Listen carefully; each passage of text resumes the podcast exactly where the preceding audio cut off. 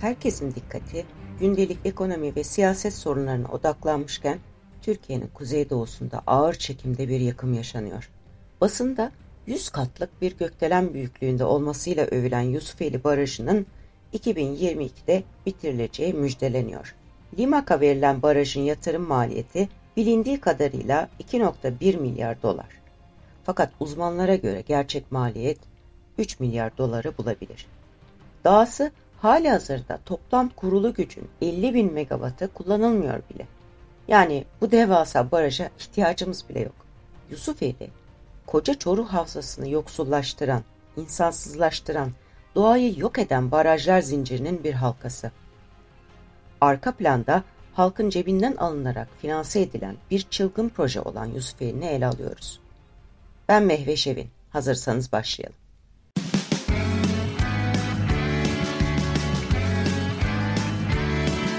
Kulağınız bizde olsun. Kısa Dalga Podcast. O gururlu, güzelim dağlar yıllarca patlatılmış, kelleşmiş, boynunu bükmüş. Dünyanın en coşkun üçüncü ırmağı olan Çoruh, musluktan akan durgun bir suya dönüşmüş.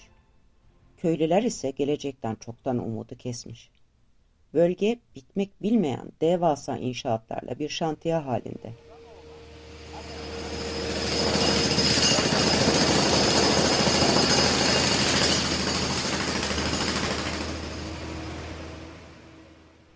Oysa Çoruh Havzası mikroklima ve biyoçeşitlilik açısından dünyanın en zengin 25 ekolojik bölgesinden biri.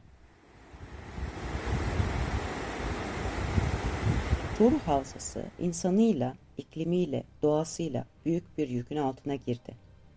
Köyler yok oluyor, tarım yapılamıyor, yağış rejimi ve iklim değişiyor. Halka vaat edilen yeni yerleşimler sorunlu ve bölgeye has canlı yaşamı büyük bir tehdit altında. Bazıları daha büyük fayda için nüfusun az olduğu bir yer gözden çıkarılabilir diyecektir. Ki Çoruh'ta böyle. Keşke olay bu kadar basit olsa ama değil. 2012'de Limak Cengiz Kol'ün ortaklığına verilen derken sürpriz bir şekilde Limak'a bırakılan Yusufeli Barajı Türkiye'nin en büyük barajı olacak. Geçen hafta baraj inşaatının %91'inin tamamlandığı müjdelendi.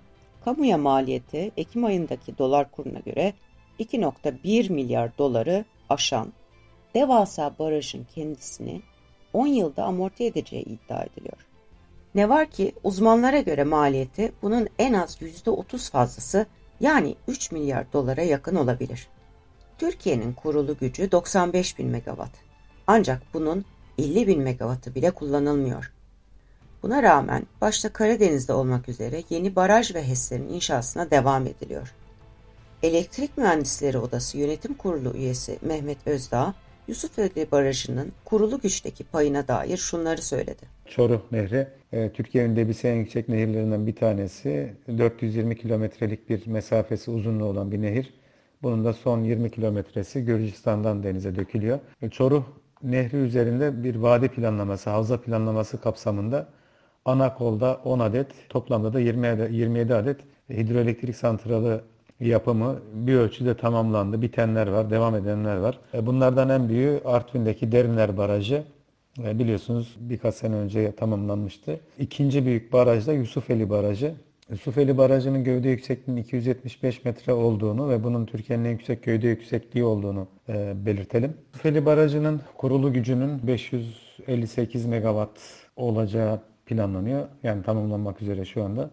Şimdi 558 megawatt e, Türkiye'nin mevcut kurulu gücünün 99 bin megawatt olduğunu düşünürsek e, Türkiye kurulu gücünün binde beşi düzeyinde olduğunu söyleyebiliriz toplam kurulu gücümüzün. Elektrik üretiminin de gene e, eğer meteorolojik yağış süreçleri planlandığı gibi devam ederse yılda 1.8 milyar kilowatt saat elektrik üreteceği hesaplanıyor, planlanıyor bu kurulu güçte. Ee, bunun da gene 2021'deki tüketimimiz göz önüne alındığında binde beşlik bir e, tüketimi karşılama ihtimali var. Ee, bunu da belirtmek gerekiyor. Ama bir kere daha söyleyeyim yani burada e, bu bir havza planlaması Yusufeli Barajı DSİ tarafından yapılıyor. Yani tek başına Yusufeli Barajı'nın hani değerlendirilmesi, bunun üzerine konuşulması yetmeyebilir. EMO Yönetim Kurulu üyesi Mehmet Özdağ'a göre mesele sadece elektriği üretmekten ibaret değil. Çoruh Havzası'nda olduğu gibi Türkiye'nin en kuzeydoğusunda üretilen elektriği en batıya 1200 ila 1500 kilometre taşıma sorunu. Bu da iletimde devasa yatırımlara ve kayıplara sebep oluyor. Dolayısıyla 50-60 yıl öncesinin planlanan projelerini güncellemek şart. Dünyada elektrik üretiminin tüketimin olduğu noktada olması, merkezi santral projeleri yerine dağıtık sistemlerle ve akıllı şebekelerle olması artık tercih ediliyor. Devasa barajlar inşa etmek yerine daha ucuz, verimli ve çevre dostu teknoloji ve yöntemler devreye sokuluyor. Ama Türkiye'de bundan bahseden yok. Yine basına bakacak olursanız Yusufeli Barajı'nın 100 katlı gökdelen büyüklüğünde olması, 4 milyon metreküp beton kullanılması muhteşem bir şeymiş gibi anlatılıyor.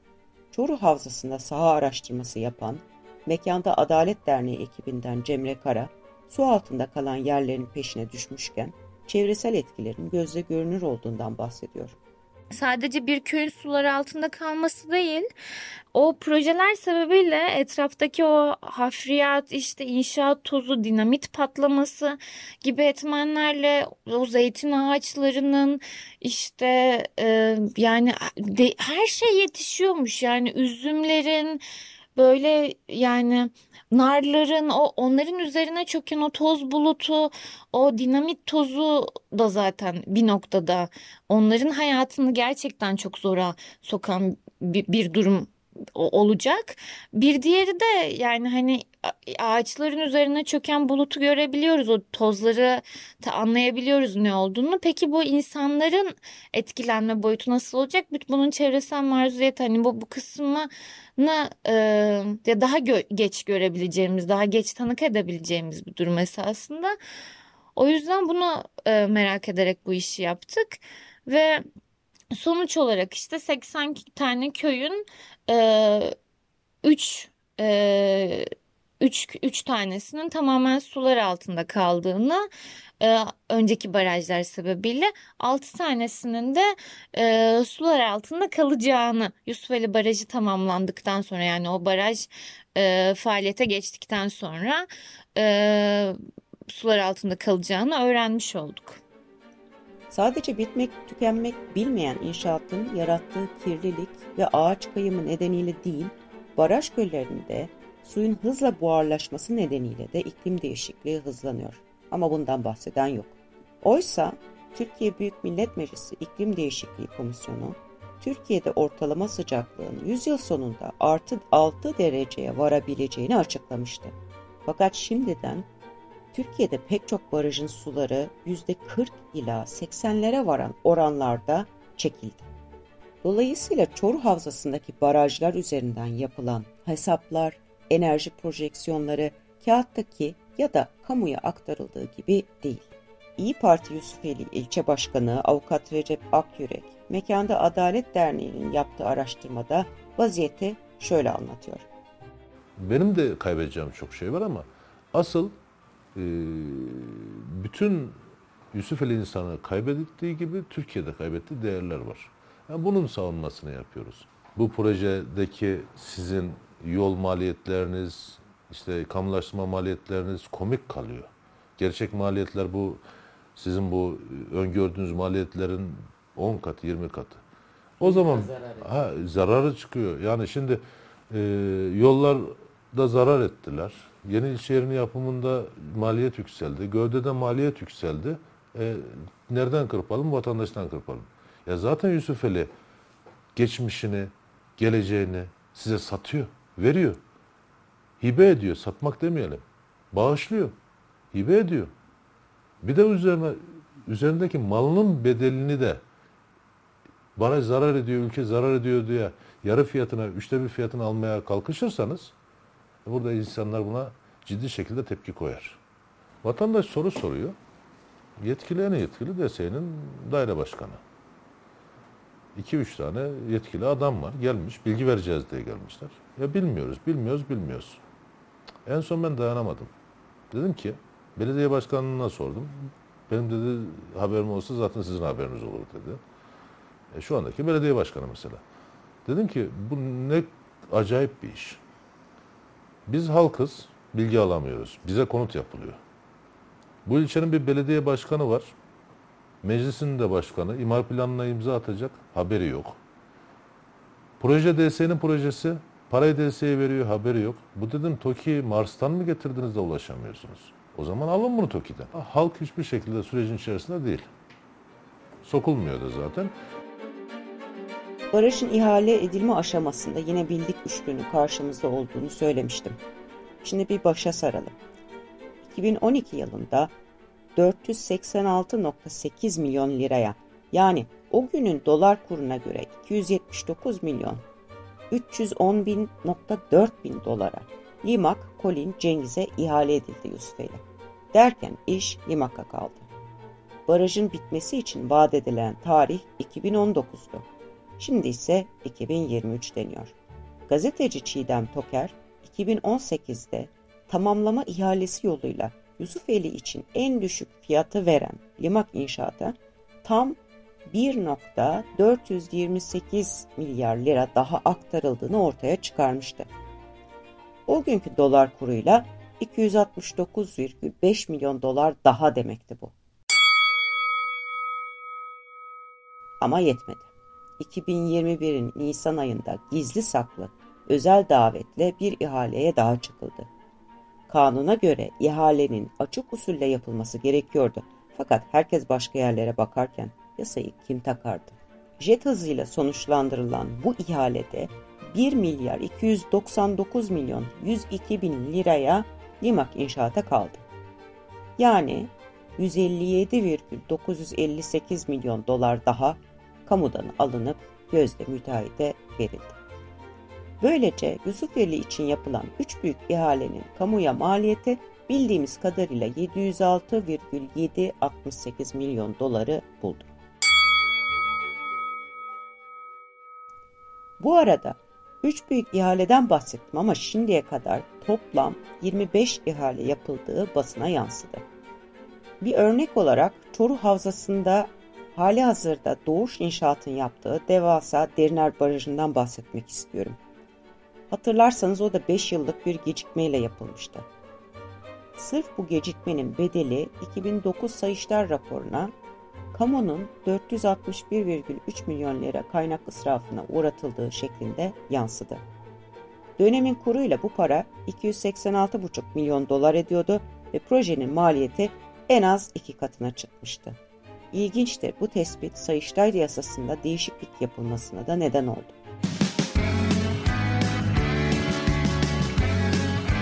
Oku, dinle, izle. Kısa Dalga. DSİ'den Ekim ayında yapılan açıklamaya göre ise Yusufeli'nin ortalama 20 milyar liralık bir yatırım maliyeti var. Yani Ekim ayının kuruna göre 2.1 milyar dolara mal olmuş.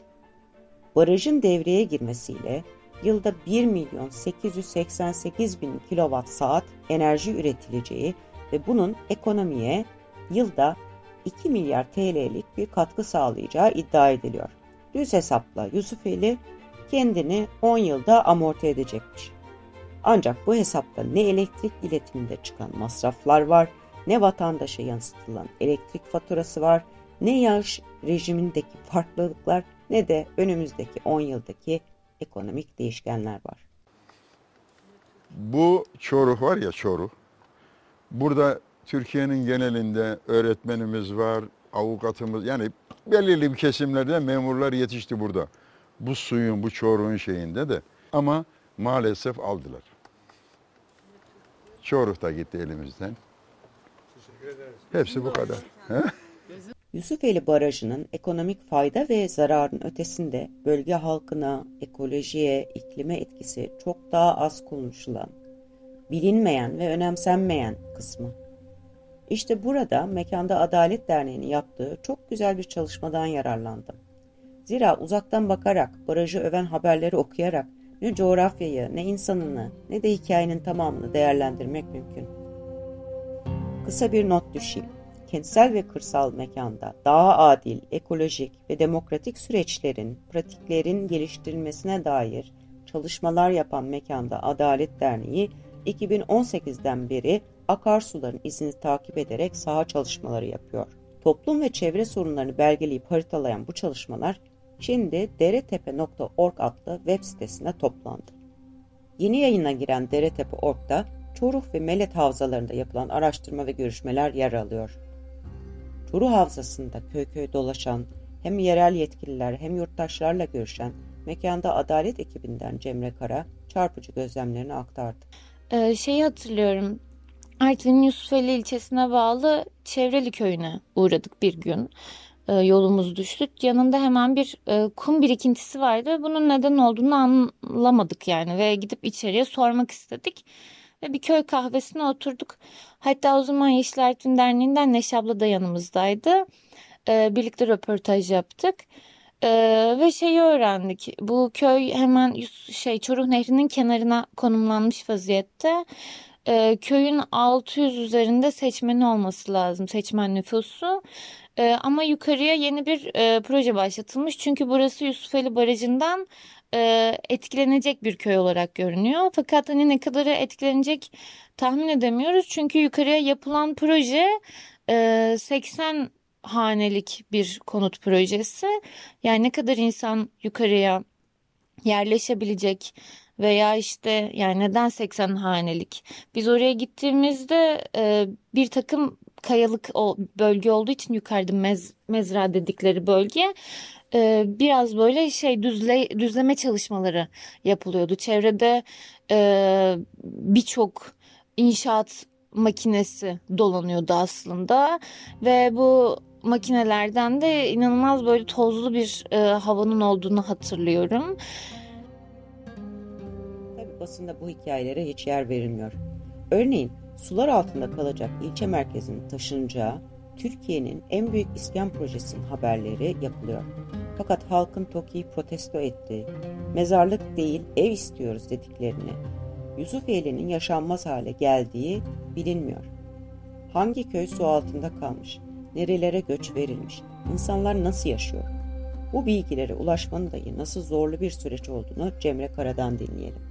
Ya bir köy vardı mesela Sebzeciler Köyü ve Sebzeciler Köyü direkt Çoruh Nehri'nin kenarında ama insanlar e, evlerine böyle başka yerlerden sular taşıyorlar işte bahçelerini sulayabilmek için ya da işte artık içme suyu için ama yani hani neden böyle bir su kaynağının yanında bir ev e, şişe şişe evine su taşıyor merak ettiğimiz birçok soru vardı. O yüzden dedik acaba yani bu görüşmeleri ben mi ilerletsem? Ve işte e, ekleye çıkara 80 köylük bir liste oldu elimizde. Bu 80 köylük listenin 53'üne ulaşabildim. 53 ile telefonda konuşabildim. E, ama bu 53'ünden de e, yaklaşık işte e, yine böyle birkaç tanesi çok da e, yani e, çünkü güvenemiyorlar yani hani bir, bir korku da hakim olabiliyor. Çünkü bunlar gerçekten büyük projeler. O sebeple bazılarından çok cevap da alamadım. Mesela birinin şey dediğini hatırlıyorum. Ee, burası Derinler Barajı'ndan etkilenmişti. Ee, yani kaç sene geçti kızım üzerinden şimdi mi aklınıza geldi dedi. Ve böyle hani e, ne desen bilemiyorsun o an. Deretepe Ork'ta Melet ve Çoruh Havzası araştırmalarına Ergene ve Kanal İstanbul havzaları da eklenecek. Çok değerli bir dijital arşiv herkesin erişimine açılacak. Sizlere tavsiyem bizzat Deretepe.org'u ziyaret etmeniz. İnteraktif haritalar, fotoğraf ve videolarla bu havzaları daha iyi tanımak, anlamak mümkün. Bu haftaki arka planın sonuna geldik. Hoşçakalın. Kısa Dalga podcastleri Demet Bilge Erkasab'ın editörlüğünde Mehmet Özgür Candan'ın post prodüksiyonu ve Esra Baydemir'in hazırladığı görseller ile yayınlanıyor. Kısa Dalga'ya destek vermek için Patreon sayfamızı ziyaret edebilirsiniz.